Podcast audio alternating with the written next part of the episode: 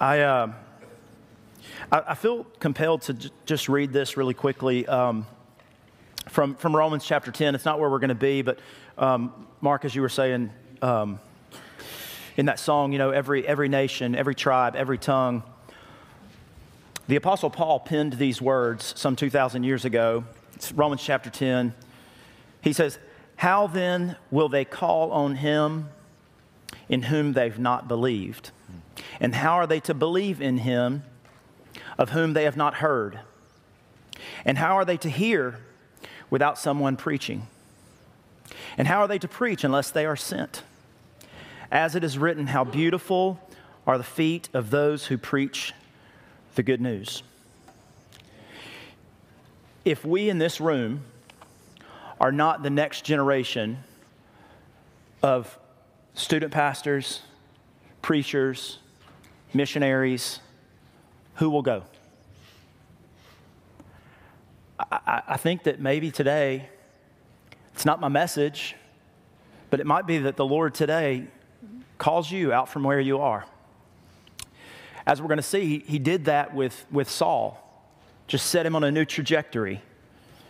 And maybe that's your life today. I would just ask that you would just be open to what God has to say to you. A um, couple of housekeeping things. As Kyle mentioned, we're going to be in Acts chapter 9. And um, a couple of housekeeping things. And, and I know this maybe flies in the face of a lot of things that you've heard and thought and, and just thought you knew for years and years and years, but there's just something that we just need to get straight. And this, is, this might blow your hat in the creek. I got that phrase from Mark Garner blow your hat in the creek. Um, but um, Jesus didn't change Saul's name from Saul to Paul. I know. Just let that sit for a second. Saul and Paul are the same name, just different languages. Saulus is his Hebrew name, and that's what he was known by as he was in and around Jerusalem. And his name was, he wasn't started being called Paulus or Paul until he left from Jerusalem and started just kind of reverberating out in his missionary journeys to Greeks and Gentiles. That was his Greek name, Paul, Hebrew name, Saul. There was no actual name change. For instance, um, my wife and I, many, most, maybe all of you know that we adopted four kids from Ethiopia. Their names are Solomon, Rahel, Yosef, and Iasu. Um, that's their birth names. We didn't change their names. Solomon translates kind of easily. Solomon is Solomon in Amharic, that's their language, and English. Rahel would be Rachel. Yosef, that's pretty easy. Joseph. Iasu, a little different. Of course, he's a little different. Um, love you, buddy. Um, it, Iasu would be Joshua. And if you see it written, you kind of see like, oh, like the UA, like I get the Joshua, Iasu. Um, so it is with Saul and Paul. He didn't become Paul, he was Paul. So in this message, the passage that we're reading refers to him as Saul. I'm going to seek to say Saul every time. I noticed uh, in the first service this morning, I, I, have Paul in one part. So if I say Paul, I, I don't want anybody to get confused. We're talking about the same person, Saul slash Paul. Okay. And here's, here's you say, why do you say that? Why does it matter? Um, and I think it matters because anytime that we teach a truth, I'm doing truth with quote fingers, anytime we teach a truth because it's convenient or it's catchy or it's memorable or it'll preach. I mean, Saul conversion to Paul, that'll preach. But anytime we teach a truth like that, that's not a truth, it's not helpful. So we just need to know what the word says. And I know many, if not most of you, have always heard it that way. I didn't know this until several years ago. I read something and I was like, this can't be. you know, and I started researching it for myself. And so it's, it's for several chapters. The Lord Jesus and others refer to him as Saul. And then when he goes outward from Jerusalem, he starts becoming Paul, um, or starts being called Paul. The other thing that I'll say, just kind of uh, housekeeping, is this same conversion story is told two other times in the book of Acts, once in chapter 22 and once in chapter 26. And if you read all three of them, there are minor discrepancies. The story's still there. The story is, and, and uh, spoiler alert, okay, I'm just going to tell you the story. The story is Saul's on his road to Damascus to persecute some Christians and arrest them and bring them to prison. And he, he gets hit by this kind of blinding light and he meets the Lord Jesus in the flesh, meets him and he's set on a different trajectory. That's the same message is told all three times, but there's little small things that are different. And some people say, well, that makes it kind of untrue. That makes it kind of like, you know, suspect. Like maybe that's not real.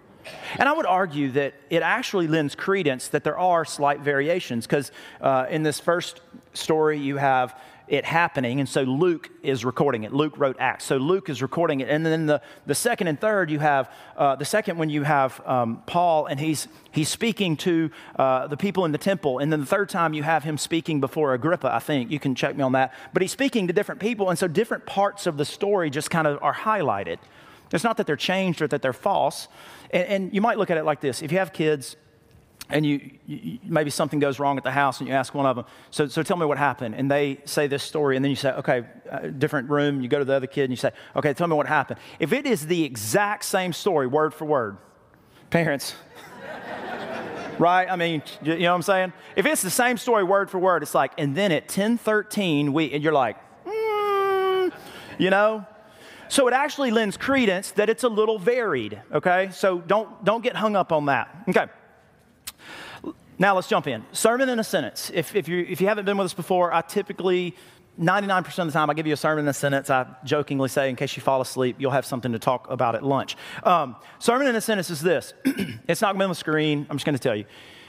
You don't encounter this Jesus and walk away unchanged. You don't encounter the true Jesus of the Bible and walk away unchanged. You can't. You just don't. We're going to see that. I'm going to say that over and over. Now, here's the deal I don't want us to simply read the story. I'm going to do my best. You're going to hear me say, Imagine what it must have been like. Imagine. I want you to try to put yourself into the scene. I want you to feel it and see it, okay? Um, so, as we look through this, let's attempt to just kind of unfold it and, and, and really involve ourselves in it so deeply into Paul's mind that we realize this actually isn't even maybe a conversion story as much as it is just a surrender. Paul just Saul just kind of gave himself up finally to the Lord. The first time we see Saul, you don't have to go there, but if you are in your Bible, you can flip back a page or two. It's in the end of chapter 7. It's the stoning of Stephen, and it says that the, the men laid their garments, they laid their coats at the feet of a young man named Saul. And he oversaw the stoning of Stephen. Saul was there. And then, like the third verse of chapter 8, you get Saul continued ravaging the church going from house to house, just dragging people out, dragging them to prison. So that's our first introduction to Saul. And now we get to chapter 9, and this is where he becomes a big player in the story of Acts. Okay.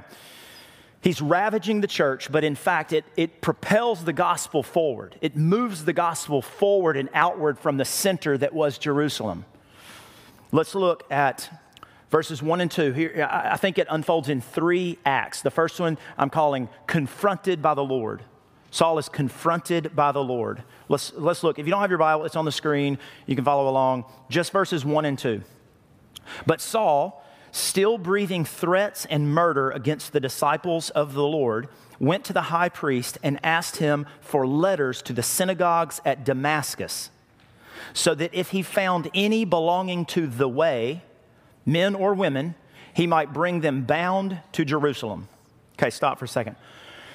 Saul is a really bad religious dude. He's really religious and he's really bad. And he has some really strong religious connections.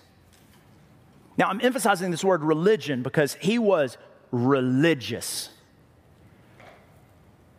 And he had some really, really strong connections. Damascus was about, is, turns out Damascus is still there. They keep it still about 140 miles from Jerusalem, was. Okay, 140 miles from Jerusalem is Damascus. On foot, that's about a week. How bad did he want to arrest Christians to walk a week?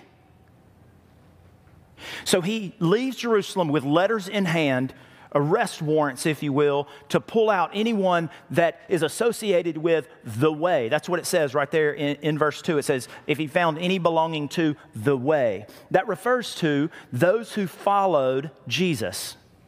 Jesus himself said of himself, He said, I am the way, the truth, and the life. No one comes to the Father except through me. He says, I'm the way. So early on, it was just known as like, these are followers of the way. That's just what they were known as. And so he's going there to find anyone who's following Jesus, who's following the way, and he's going to drag them to prison. But he's confronted by the Lord. Read three, three through five with me. It's on the screen. Here we go. Now, as he went on his way, watch that. Little play on words, maybe. He was going on his way, and he was encountered by the way. Uh, he approached Damascus, and suddenly a light from heaven shone around him. And falling to the ground, he heard a voice saying to him, Saul, Saul, why are you persecuting me? And he said, Who are you, Lord? Lord there just means sir. He's not acknowledging Jesus' lordship. He's literally asking, Sir, who are you? And he said, the voice said, Jesus said, He said, I am Jesus whom you are persecuting. You don't encounter this Jesus and walk away unchanged. Jesus showed up, had a little gospel conversation with Saul. About to have a little gospel conversation here. Now, I want you to put yourself in the story. I want you to think about Saul's walking, and the way from Jerusalem to Damascus would likely take him through Galilee. Now, he's just witnessed not too long ago the stoning of Stephen, and he heard what Stephen said. As a matter of fact, Stephen proved to know the Old Testament and unlock the keys of the Old Testament maybe better than Saul realized or, or, or that Saul could even do. Saul was a smart, smart dude, but he's walking on his way and he's thinking, I'm a strict Pharisee. I was taught by Gamaliel, a renowned rabbi. I understand what's going on. I know what the Old Testament says.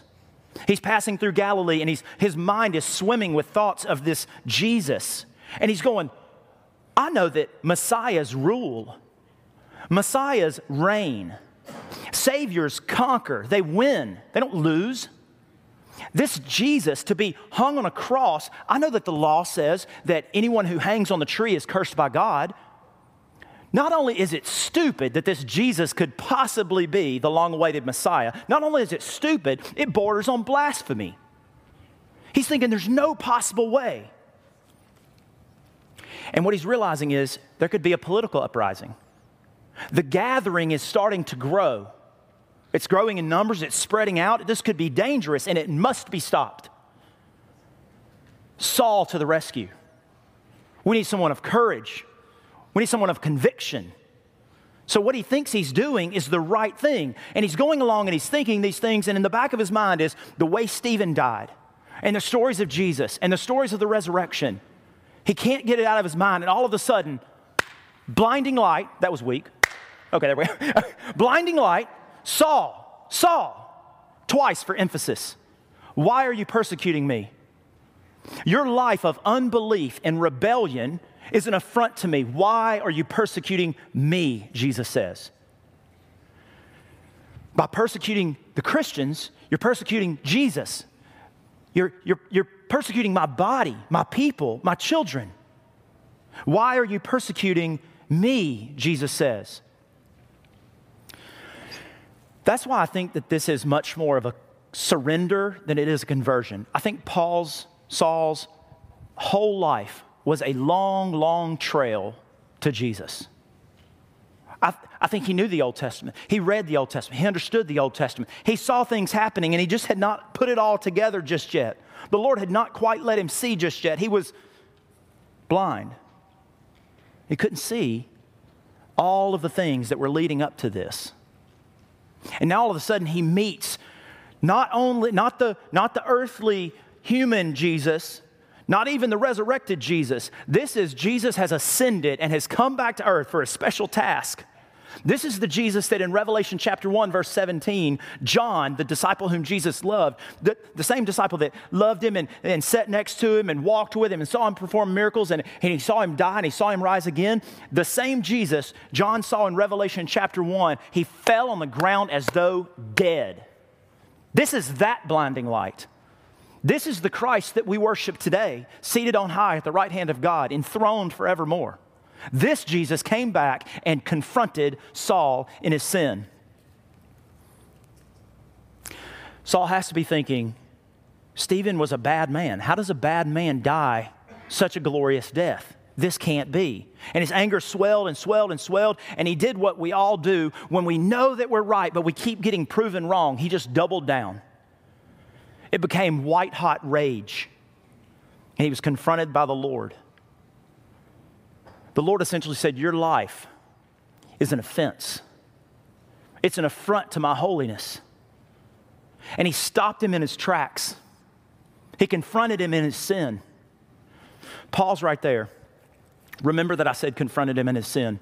I don't like offending people. It doesn't come easy for me. Some of you, I'm just playing. I don't like offending people. But this is the word of the Lord. And just as Saul's life was offensive to God because he was entangled in sin, so it is with us. Your life, if you've not trusted Jesus for salvation, is an offense to God. You must repent and turn from your sin. You're going to have an opportunity to do that toward the end of this message. I just want you to just want to put that seed out there. I want you to think about have you been confronted by the Lord? Paul had been set apart for God since before he was born. He says so in Galatians. And so all of his life was this one long offense against God, one long rejection in the same direction. And it was a mockery. He made a mockery of Jesus and his people, the Jesus who loved him, the Jesus who created him, the Jesus who has a plan for his life. And so it is with yours. Jesus has a plan for your life, and he confronts you today your life is going one way, as Saul's was going one way, and he stops you in your tracks and he says, I have a different plan for you. I have a different path for you to follow. Turn from your sin. Saul was made for a purpose, and so he commissioned him to do something different. Saul was being commissioned by the Lord to do something different. Verses 6 through 9. Jesus says, But rise and enter the city, and you will be told what you are to do. The men who were traveling with him stood speechless, hearing the voice but seeing no one. Saul rose from the ground, and although his eyes were opened, he saw nothing. So they led him by the hand and brought him into Damascus. And for three days he was without sight, and neither ate nor drank. Jesus speaks to Saul not as if he might not go along with it. Jesus doesn't say, Saul, Saul, why are you persecuting me? uh, Do you think maybe you could do this other thing? No, he speaks to him like he's going to go along with it because he will. Jesus commands us, as he commands Saul, what it is he wants with our lives. Paul, Saul thought he was going to just sweep into Damascus with this avenging fury, and instead, don't miss this, he was led by the hand like a helpless child. Can you imagine what that must have been like? To, to, to be walking in boldly, triumphantly, knowing I've got the papers in hand. I'm taking all those who claimed the way, I'm taking them back to Jerusalem. They're going to be bound. I'm going to drag them back. They're going to be put in prison. They're going to be put on trial. Some of them might be beaten, some might be executed. And all of a sudden, he has to take the hand of his companions and walk into Damascus, a stumbling, helpless mess. He was confronted by the Lord, and now he has been commissioned to do something different. You don't encounter this Jesus and walk away unchanged. He spent three days blind, had a three day fast. Can you imagine being in the presence of those you hate, those you despise? Can you imagine the disgust? Can you imagine the, the fear? Or maybe the sorrow? Can you imagine sitting there and thinking, they know who I am. They could totally have their way with me. They could do to me all of the things that I have been doing to them. Let's read verses 10 through 16. Now there was a disciple at Damascus. We switched gears we were looking at Saul, now we're switching, we see someone else. Now there was a disciple at Damascus named Ananias. The Lord said to him in a vision, Ananias, and he said, Here I am, Lord. That's a good example of how we should be. Here I am, Lord. Verse 11, he says, And the Lord said to him, Rise and go to the street called Straight, and at the house of Judas, not that Judas, different Judas, look for a man of Tarsus named Saul. For behold, he is praying. And he has seen in a vision a man named Ananias come in and lay his hands on him so that he might regain his sight. But Ananias answered, Lord, I have heard many things about this man, how much evil he has done to your saints at Jerusalem. And here he has authority from the chief priests to bind all who carry your name. But the Lord said to him, Go, for he is a chosen instrument of mine to carry my name before the Gentiles and kings and children of Israel, for I will show him how much he must suffer for the sake of my name. So Jesus had a gospel conversation with Saul, and now Ananias is supposed to go have a gospel conversation with Saul. And Ananias has got to be worried about this. He expresses his worry to the Lord. I know this guy, his reputation precedes him. But God says, Ananias, you're to go to a straight street and find a crooked man. He came here to prey on my people, and now he's praying for my people.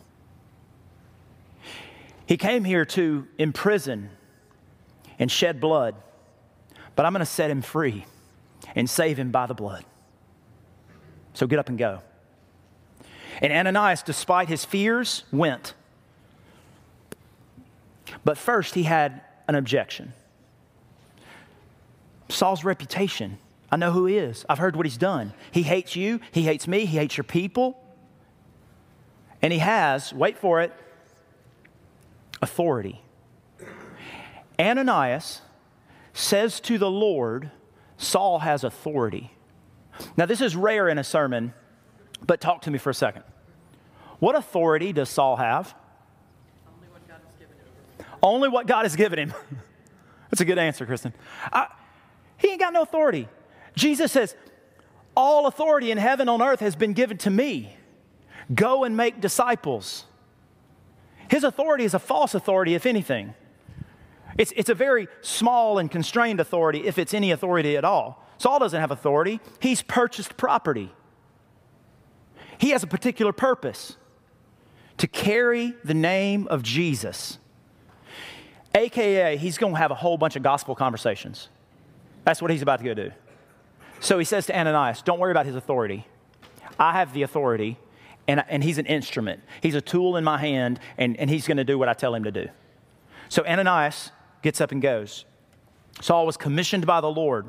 His life had to move from an offense to an offering. You don't encounter this Jesus and walk away unchanged. Saul was set apart, he was chosen, he was commissioned. But before he could do anything for the Lord, he had to be converted. He had to be converted from slayer to saint, from bloodthirsty to blood bought.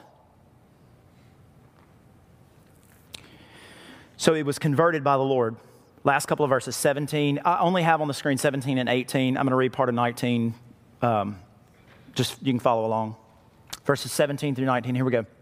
So Ananias departed and entered the house.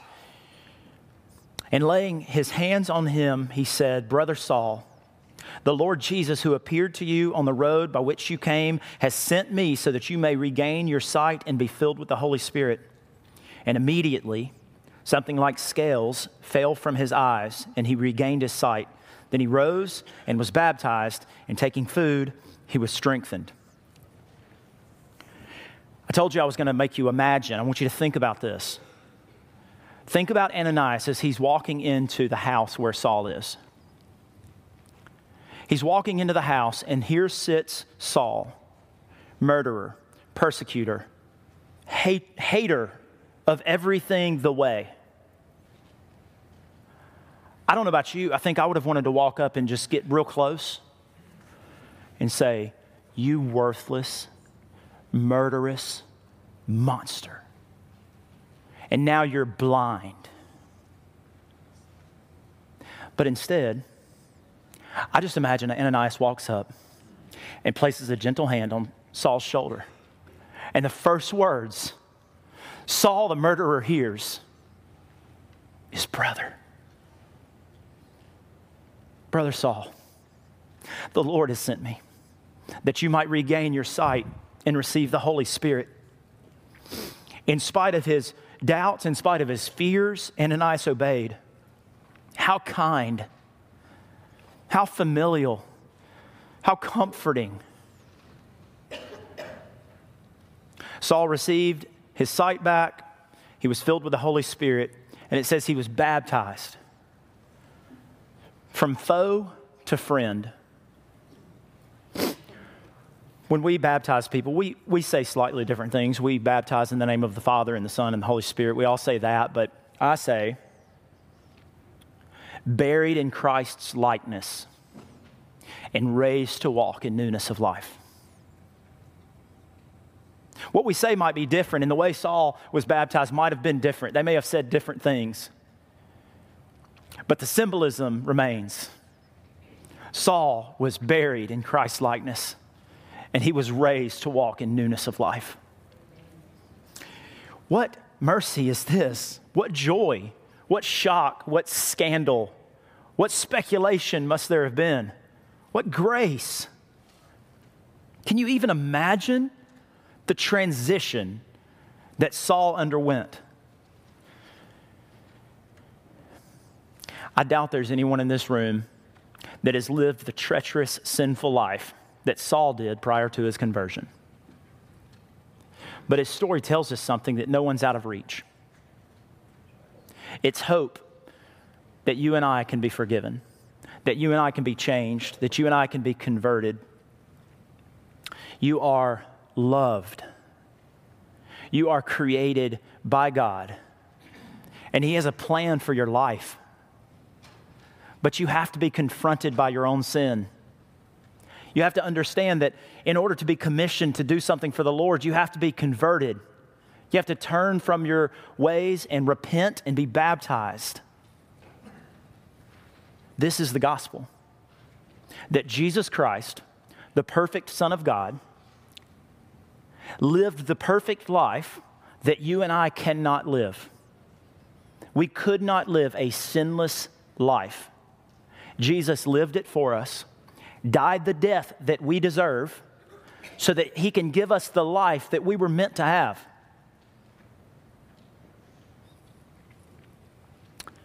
You're going to have an opportunity to respond to this gospel. I want to give you five things. We're going to put them on the screen in a second, but hold on one second. I'm going to give you five truths. They're going to be kind of quick, five truths about conversion. And, and I want you to listen to me. We don't. I have three lies. I, I kind of wrote those later, and I didn't get them on a slide. So I'm going to give you five truths that you must understand about conversion. I'm going to give you three lies that we cannot believe. We cannot hold on to these lies about conversion. And then we're going to have an opportunity for you to respond to the gospel, for you to trust Jesus for the first time, for you to pray for those that, that you want to go and have gospel conversations with. Whatever it is that the Lord wants to do, we're going to have an opportunity for that. Here's the five truths. Conversion is always by God's grace, so that no one can boast. Saul would have boasted. He's smart, he's got it all together. I'm okay, I'm a good person, I'm doing the right thing. I, it's by God's grace. It's by God's grace that we are saved. Second one, conversion always involves a life changing encounter with Christ. As I've said over and over, you can't encounter the Jesus of the Bible and walk away unchanged. It's not always an encounter this loud. Saul's encounter was blinding light, changed, big change. From, from murderer to missionary, that's a big change. It's not always this loud. I, can, I could take you to the spot in Conyers, Georgia, I, I, I, promise you, I could take you to the house. We could walk behind the house, and there's a creek that runs behind that house. I could show you where I sat when I first encountered Jesus. And I promise you, it wasn't a blinding light. I didn't hear audible voices. I just knew in my spirit that there is a God and that I needed to worship him. I was in fourth grade. Not every encounter is this loud, but it's always life changing. Conversion, number three, conversion always means surrender to Christ. Saul thought he was in charge. We all think we're in charge, right? We're not. You're not. God is. It always involves surrender. Number four, conversion always involves receiving the Holy Spirit. The Bible says, No one comes to the Father unless the Spirit draws him. You will receive the Holy Spirit when you've trusted Jesus. Number five, conversion always become, means becoming a new person. A new per- person with a new purpose to tell others, to share the gospel, to share your story. Here's the three lies. They're not on the screen. The three lies that we cannot believe. We have, we have to reject these. And, and I wonder if some of you in here today might be holding on to some of these lies that it's just keeping you from trusting Jesus. First lie sincerity saves. That's a lie. Sincerity does not save. It doesn't matter how serious you are, it doesn't matter how committed you are to whatever religious belief, it, it doesn't matter how committed you are. Saul was super committed. I mean, he believed in what he was doing. Sincerity is not enough. The blood of Jesus is. Second lie knowing the facts is enough. Saul knew a lot of facts, he was super smart. You can have all the head knowledge in the world, but it's a heart change that has to take place. Third lie some sins or sinners are out of reach. I mean, this story tells us that there is none out of reach. There is not a person in here that has committed any sin, whether outward or inward, whether people know about it or, or you keep it hidden. Jesus knows, and He confronts you in your sin, and He wants to commission you for a different life, and He wants to convert you into a new creature today. There's no one out of reach. So, lest we lose heart and think that He couldn't really save us, or think that maybe he's prone to anger toward us for what we've done, or, or maybe that we've just gone too far and we've waited too long. This story proves otherwise. Lest we think the dearest person that we pray for, that we hope will trust Jesus one day, is a hopeless case. We can't believe that because this story tells us something different. Because suddenly, unexpectedly, by the sovereign and overflowing grace of Jesus, conversion happens. Now, I'm going to pray, and uh, Mark's going to be over here. I'm going to be over here. We'll have some other uh, ministry staff kind of around. I want, to, I want to be real clear. You don't have to come talk to us. I don't save, Jesus does. You can sit right where you are and not get up, and you can say, Jesus, I'm a sinner and I need salvation. I need to turn from my ways and I need to be converted. You can do that right there. Can I plead with you, though? We would love to know.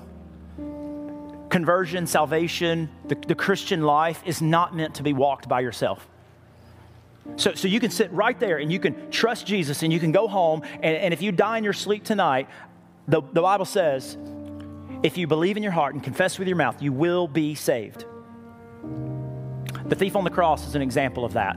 Jesus hung between two thieves, and the thief on the cross said, Surely this is the Lord. And he says, Today you will be with me in paradise. He didn't say, Get down, get your life in order, go get baptized, learn a, gr- a great deal of uh, doctrinal, theological things. No, you will be with me in paradise. I don't want to scare you out I'm just begging you, I'm pleading with you. We would love to know. We would love to walk with you. We would love to try to explain the, co- the commitment that you're making and, and more about what the gospel is. So we're going to be down here. And we'd love for you to come and talk to us and just tell us of that commitment that you're making. We promise not to, we're not going to walk you up here on stage. We're not going to embarrass you or anything like that.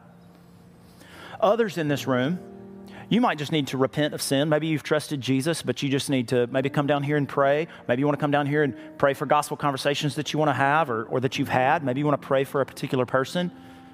This is called the response time.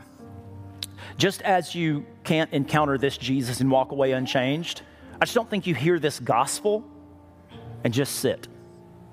So maybe you sing, maybe you pray, but whatever you do, respond to the Lord this morning. Let's pray. God, would you help us? Would you shake us out of our comfort zones? Would you confront us in our sin? Would you wrap us in your love and just let us know that we are set apart for a purpose, that we are commissioned by you, that you can make a difference with our lives? And God, not because of the music that we've sung or because of words that have been said, but because of your word that is the truth. Would you, by your Spirit, work in this room among your people as we seek to surrender to you? We ask it in the name of Jesus. Amen.